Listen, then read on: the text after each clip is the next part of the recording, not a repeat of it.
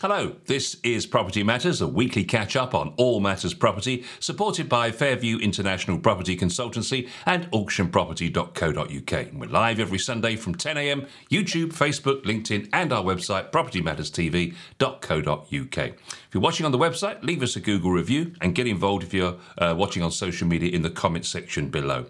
Any subjects that you'd like us to cover, the email address is hello@propertymatterstv.co.uk. Also, if you'd rather get us on the move, so to speak, with a podcast, you can do that every Monday, 10 a.m, 24 hours after the live show, and you can find it wherever you get your podcasts from. And we're also live across the week on Dilsey Radio as well. So let's take a look at the property news with Joe Joshi. Morning, Joe. Good morning, Paul. Good morning, everybody. Good morning to our viewers and listeners, of course, on podcast. I think it's quite a good idea, that podcast. More and more people are listening to stuff as they move along, and we'll make sure that we are in your ears. Absolutely. Right. Okay. First question, or first subject rather, this morning.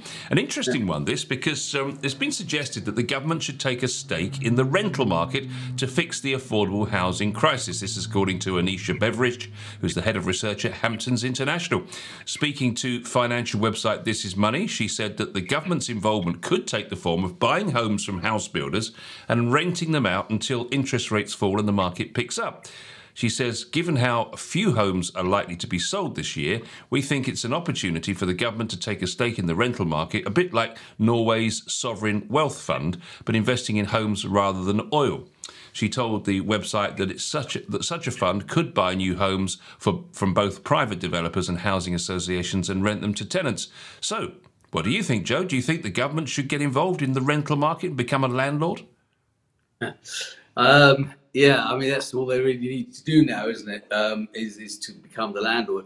In essence, the government are already indirectly landlords through the housing associations, because obviously one of the reasons why the housing associations exist is to be able to provide social housing at a perhaps more cost-effective way from new developers, or the opportunity to buy properties that people want to live in, like family homes, for example. So there's already some sort of existence as an indirect way, because when somebody, as a new developer, when they're building and the planners are there, what they do say to them is that a certain percentage will go to social housing, and that social housing is at a discounted rate so that they can rent out to first-time buyers or people that require assistance, or offer help, not so much help to buy, but share ownership. So sometimes they'll offer share ownership, maybe it's 20 or 30 or 40%, and they could buy a percentage each year from the housing association, allowing people to get on the first run of the property ladder. So there is already an existence through housing associations. I'm not quite sure how they would actually end up directly managing and buying. The idea is obviously good, because obviously people are saying that if you can't sell them, then they should go and buy them and then rent them out. But they're using a vehicle through housing association to do exactly that. And even if they were to buy it directly, they'll end up having to give it to someone to manage, and that will not go to managing agents or letting agents. It will become another tier in the government body, for example. There'll be another section created that will manage the portfolio for the government, or on behalf of the government. So in theory, it's a good idea, but I think what she is missing there is that it already exists, and it's already a painful idea, because when developers do build, they end up having to give a section of their properties to the housing association. Now, the problem is that it does cause some concern for the development. For example, somebody might build 100 or 200 flats or an estate, and a section of that would become social housing.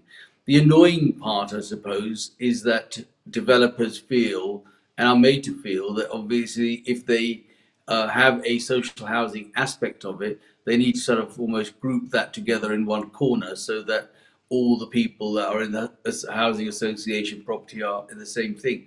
And that is almost a discrimination, because you are setting out you know, not allowing integration of society and community, you're actually almost sort of saying, well, look, those are the cheaper homes, they belong to the housing association, so you're in that section. And I think that probably doesn't really help. But the reason why they do that, Paul, is because it doesn't help the values of the overall properties, or at least they think it doesn't help the overall properties. Mm. I mean, I was just thinking, actually, really, in some ways, it's just the reinvention of council houses, isn't it? Because, I mean, the state was involved, all right, it was the local councils that ran the local council housing, but it was kind of the state system, wasn't it, that was running the properties back in the day? Yes, I mean, in all honesty, whilst it gave a lot of people in the Thatcher era the chance to sort of get on the property ladder, they have never really, no successive government has ever really recovered from that idea. The idea was good at the time, but we got rid of a lot of housing stock. A lot of people had the privilege of buying those homes at fraction of the costs because they were renting them. Meant that the government got some money back in, but in all honesty, they've never managed to grasp the amount of homes that they got rid of, which they already owned, and they've spent the last, best part, 30 years, 40 years, trying to recoup that, and every time somebody comes into power, they keep saying, oh, we're going to build 3,000 more homes. Well, if they probably didn't sell them, we wouldn't be in the situation that we are now in. But because of inflation, because of cost of building, cost of land, and everything else, they're just never going to catch up in trying to do that. But yes, you're absolutely right. Theoretically, it's really going back to the original idea of owning a council property. She maintains, this Anisha Beveridge, she maintains that it should encourage house building, and a big investment in the rental market would ultimately put downward pressure on rents. I suppose if there were all these houses are suddenly available for rent, then there wouldn't be the spiralling costs because the rarity of property available to rent right now. Well, look, the whole thing is designed about market forces. In my opinion, when they build, they have to provide a certain aspect of them as social housing. And if building costs have gone up so much, land costs have gone so much, that it's now almost an impossible task to try and catch up. It does continue to create those positions to buy and develop, and they are becoming more and more expensive and more out of the reach of the first-time buyers, which is where it all starts. And of course, if the housing associations were given that privilege, not everybody feels that they want to start through the housing association. There's a, how can I say it? There's a social issue there, isn't there? Where people think, well, actually, I don't want to buy and invest in a housing association house because I'm going to be not in the area that I'd like to be. I'd like to buy where everybody else lives. And I think what they really got to think about is, integration rather than segregation. By segregating it as a corner of a house of a development with a housing association, what the message is that you go out there and buy in the housing because that's a bit cheaper, or that gives you a chance to get on the run of the first time buyer ladder. But they will continue to do that in order to make sure that there is, and we know historically we all tend to build our way out. It doesn't matter what country you're in. When things go wrong, building is the way to get back into society, get back on employment. Moving on to our second story of the week, which is fall-throughs. We're still looking back, of course, at all the figures being produced at 2023, so this is another one of these stories, but they were looking at quarter three of 2023, and they were saying that the fall-throughs are estimated to have cost the UK buyers and sellers around £270 million. Now, that's in literally one quarter of a year, so for 3 months, it's almost £100 million a month that's been lost through fall-throughs. Information platform Home Sale Pack analysed the latest data from 20CI for quarter three of 23 on the number of estimated fall-throughs seen across the market, as well as the estimated cost of a fall-through, taking inflation and the increased cost of legal fees into account. The figure shows that the number of transactions falling through is on the up, increasing by 13.3% in Q3 of last year, having already increased by 9% between quarter one and quarter two of the same year. So at the same time, the average cost of a fall-through in quarter three climbed to £3,433, an increase of 51 on the previous quarter and 84 since the start of the year. As a result, the platform estimates that the total cost of fall-throughs to UK buyers and sellers sat just shy of £270 million during the third quarter of last year, 15% higher than Q2 in total. So what I find interesting, and we have talked about this before, obviously, but the amazing thing is that we've still got such an antiquated system that we end up with these fall-throughs. But I guess part of this also, of course, would be the fact that people agree to buy a house, then they go and get their mortgage, or their mortgage is refused because of the more stringent levels that they have to achieve to get a mortgage. Yes, it's quite sad, really. In all the years that I've been in business, this area just has not managed to get itself sorted. And it gets worse when you get these so-called interrupters coming into the market, people like Purple Bricks and Strike, who turn around and say, we can do everything for nothing. I'm a firm believer that no pain, no gain. If someone hasn't got any skin in the game, they really don't care. And we live on hope and prayer. And that is, we hope and pray that this guy or person who's interested in buying or starts buying the process is someone that's going to end up concluding. 9 times out of 10, they don't. And fall through rates are at 50%, which is pretty high. In fact, it's too high. If you're putting 10 deals together, half of those are not going to go. So the question is always about the quality as opposed to the quantity. The quality is pretty low because people think, okay, it's a deal, and you can't blame salespeople, you can't blame negotiators, the enthusiasm that they have, and it's part of the whole kudos of a salesperson, that buzz, that zip, the fix that they get of saying, look, I've got a sale, and also it's appeasing the sellers because you might have had something on the market for some time, and all of a sudden here is a maybe a small inkling of interest, and boom, you want to put that sale together, and probably in your heart of hearts that sale's not going to progress. And also, it's about the chain system. We have a system very antiquated, but can't be often broken. And many companies have set up in breaking chains so that they can come along and buy someone's property in the middle of a chain and say, right, we'll offer you X. But then, of course, it's about percentage and money. And if that money can't be, paid for it, nobody's going to break the chain. So what happens is the long process of it is that fall-throughs happen. And there are so many reasons, sometimes really ridiculously feeble reasons for why things don't go. I mean, back in the days, people used to argue about things like carpets and curtains. I mean, that's moved on a lot now because most people don't want someone else's carpets and curtains. But back in the days of when I started in the 80s, we could spend a month discussing whether the lounge carpet was something that somebody was going to leave behind. And in all honesty, now it's probably cheaper that they take it with you because it costs more to dispose of the damn thing. Those are the things that would have created a problem of a fall through. Oh, I don't want the carpet. She says she doesn't like the curtain. That's it. That's the end of the story. We're not going to buy that property. And really, when you think about it, those were really silly reasons why things actually didn't progress. But now it's mostly about understanding the chain, understanding the actual the deal, understanding the information that a buyer has given you, and whether you think that is.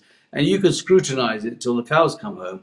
But if they've decided that they're not going to buy it, they're not going to buy it, and that's the reason. And I'm a firm believer that time has come along where people should have skin in the game. They should have a system where basically someone has to put some money down because the trust factor is not there, is it? It's not about a gentleman's agreement, a shake of the hand and a nod and a wink and say that's all okay. It's now really down to the fact that are you in it? And if you're in it, you've got to put some skin in it. And that means whether it's £500 or £1,000 into a pot where they say, well, if you decide after all of this that you're going to not buy, then the other person gets the ballot because it's the cost. The seller gets that.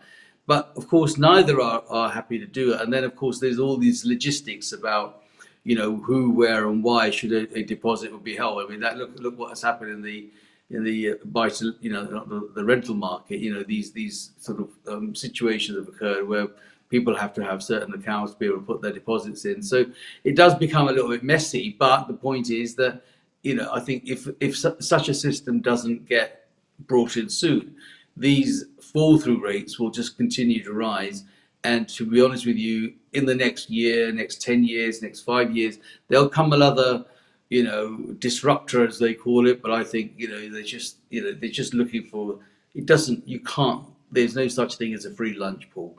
And what they think there is that, let's do this way. And that's why the fall through rates go up. And actually, they don't account for that. They don't account for the headache, the staff, the people, the advertising, the marketing, the keys, the portal. All of those costs that are fixed costs. And if it falls through, that's money out of your own pocket. So I think agents have got to work on that. Yeah, I guess if you're in a chain and the very first part of the chain, the first time buyer maybe doesn't get their mortgage and then their sale falls through. And if you're two or three up the line, that's not your fault. Nothing's happened from your point of view. And I guess there's not much you can do about that. But thinking about it in the wider sense, is there anything that a seller can do to protect themselves from the spectre of a fall through? Yes, I think first and foremost, a seller must not agree a sale until such certain action. We have that sort of old adage of actions speak louder than words. So if a buyer is buying, and when I was doing the agency side of things, I would look at it on the basis that if someone's actually put some money in and paid for a survey, for example, that was a tick box that told me that they are genuinely on that journey, because A, they've put some skin in the game, they've put some money in, they've spent the money on the survey, put an application in for a mortgage, and the lenders, valuers are now been in touch. So that's if you don't get that in the first 4 or 5 weeks maximum, that house should remain on the market until such time as somebody does. It then gives cause of concern to the buyer to make sure that, why is it still being offered? Well, it's being offered because you haven't said what you were going to do. So, make some noise. Do the things that you're going to do. The legals are probably the worst scenario, because nobody starts the legal process until they think they've got a survey and a mortgage offer done. Now, if you imagine the journey of this, then take day one, the sale is agreed, the memorandums have gone out, and then nothing. It just sits there. And you spend your next, 8 weeks, 10 weeks chasing. And who are you chasing? You're chasing a solicitor. Well, the solicitor says, I've got no money on account, I've got no instructions, I can't do the searches. So that's parked. We are not going to do anything because the survey hasn't been done by the lender. So that could be another 4 weeks before you even get there. And then maybe they're not successful in getting that through the criteria from the lender, and they're going to change to another lender. And before you know it, that's another 6-8 weeks that's gone. So it's the system itself that doesn't. So until then, it should remain on the market to another buyer who might be able to come along. And that's where the unfairness comes. The unfairness is that somebody has put some time and energy trying to do this. It's not their fault that they haven't passed maybe a credit score, or their solicitor hasn't done their work, or they don't part with £500-600 on an account. That's the archaicness. So there must be, sooner or later, there's got to be some sort of policy, some sort of insurance policy that a seller can take out, knowing that they need to be protected against fall-throughs and against costs. Otherwise, it will continue as it is. We shall keep an eye on that story for sure, I know, over the coming months on Property Matters. Final story of the week this week, Joe, which we were going to cover last week, but we got so much involved in the 9 things that are going to define the 2024 property market, we didn't get time for this story. But I still think it's worth talking about, and that is the data from Rightmove that came in about what they call the Boxing Day bounce. So the 26% increase in new sellers beat the record of previous years. So basically, this is when people decide they've spent all the time with the family on Christmas Day, they're bored out their tiny minds on Boxing Day, so they decide to go and look for a new house on Boxing Day. Apparently, this is a thing. And this year, 26% more people did it than the previous year. Buyers also got their New Year moving plans into motion on Boxing Day, with a number of buyers contacting estate agents about homes for sale nearly quadrupling, up 273%, Joe, from Christmas Day, and 17% higher than Boxing Day the last year. Visits to the Rightmove platform nearly doubled, 84% between Christmas Day and Boxing Day, and were 8% higher than last year. A boost was expected since Boxing Day traditionally signals the start of the home mover activity, starting to ramp up following the usual lull over Christmas. So, did you feel your Boxing Day bounce, Joe? Well, it's interesting, actually, that, you know, I was just sitting there thinking about, you know, what Boxing Day now means as opposed to what it originally was for. Of course, originally it was for the fact that you'd actually opened up all your presents and things were now needed to probably be boxed away, and you know, you had a Boxing Day of clearing up and all sorts of other things. But I think the connotation of now packing your bags and moving on after Christmas lunch is probably the real new Boxing Day, because you probably had a row over lunch and decided that this is the end of it, and I'm going to now start packing my bags. And tomorrow is the beginning of my move. So Rightmove have obviously utilised that to the maximum and created a new reason for what is called Boxing Day. And you start either boxing each other and say, right, that's it, it's all over, we're going, or we're going to pack our bags and move on. So I think there's a new connotation for Boxing Day. But anyway, that's just my weird sense of humour. The way your mind works, yeah. The way my mind works. But the idea behind Boxing Day and, of course, you know, the surge is clear. It's always been there, Paul. And, of course, you know, in historic times, people would probably go and buy a Property News or buy the local paper and start to flick through. So this data probably wasn't as available as it is now, because there's more eyes on smartphones and on iPads and iPhones and all sorts of other stuff that allows them to sort of start getting bored and start to flick through the idea. And also, if you've got your family around the table over Christmas, the chances are you start thinking, well, actually, this place has now, you know, we've outgrown it. It's a bit small. Or it's the other way around. It's too big. I'm on my own, you know, all by myself, and therefore maybe it's time to pack up and move to something even smaller or something bigger. So I think it is a point where people do start sort of trigger off and think, well, this is the time for us to do, and all the reasons and all the stories and all the genuine, you know, plans start to become something that they action perhaps on Boxing Days, and that's why there's a huge surge. In the search of the type or the area or what they're going to plan for the following year as where they're going to move. So yes, it is. I'm not saying that it's all real, though. I think it's more about curiosity rather than the fact that they are. But of course, you've got to start somewhere. And I think Rightmove is looking at those stats that on Boxing Day, there's a huge surge of number of people that start to look. Will start to think about which way they're going to go, and for that reason, I think Boxing Day has become a popular day to sort of, you know, see where they are. But none of that really, I think, transpires into. If you actually went and spoke to agents directly, which I have, you know, just having see what the market's doing, what their feelings are, and so forth. The actual end result is definitely not the result that Rightmove publish. By saying this, the huge surge. So I think it's about curiosity killed the cat. The curiosity is scenario of Boxing Day. Let me see what I can get and what's going on. And I'm bored, as opposed to, am I going to actually get there and start there? So the journey starts, but I'm not sure it ends that way. Yeah, I was just going to say, there's no guarantee, just because you know, it could be a lot of tyre kickers, as they say. But a cynic in me would say a lot of this is just a little bit of sort of New Year hype, just to get people talking about moving and buying and selling property. Absolutely, yeah. I mean, look, you know, we know, and I always say that probably the top 5 subjects on a dinner table, and one of them happens to be property. You know, it's there. It doesn't matter whether it's at Christmas, Boxing Day, you know, Easter Sunday, or any other time that you want to take it. You know, it is one of the subjects that everyone at some stage has to come across, whether they're renting, whether they're moving on a short term, whether they're moving countries, whether they're moving is moving. And so, you know, it's always going to be a subject that's going to be discussed.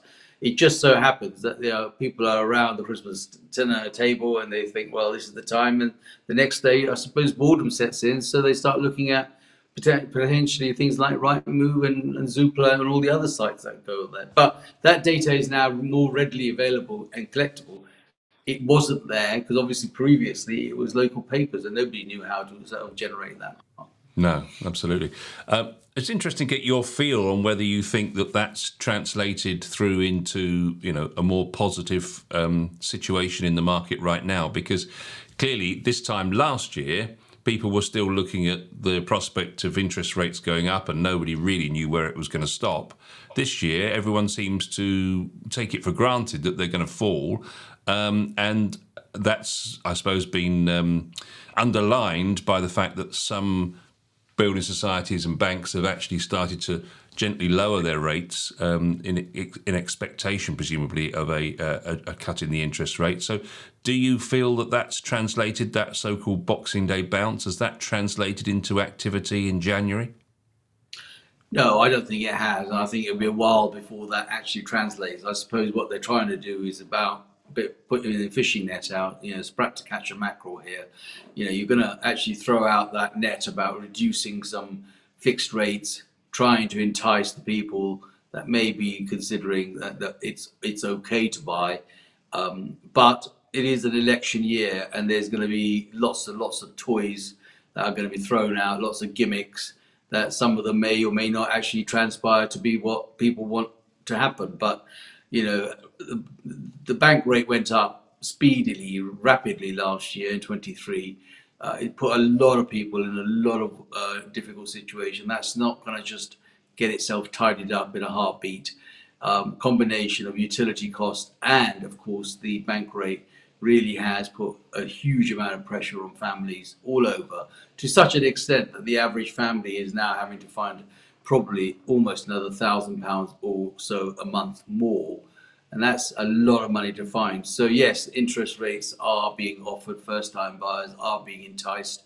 There are rates out there now being offered at fixed rates at, you know, anything between 4 and 4.5, 4 and a quarter, and there'll be, as time goes on, probably lesser ones. The base rate is still 5.25, and we expect that in the first budget, which I think is in March, we'll probably, or close to it, we'll start to see some drops there. Again, it's more about enticing people into what could be the future of any government that's going to happen. So, but I don't think that it's actually ended up on the table right now. It's just talk.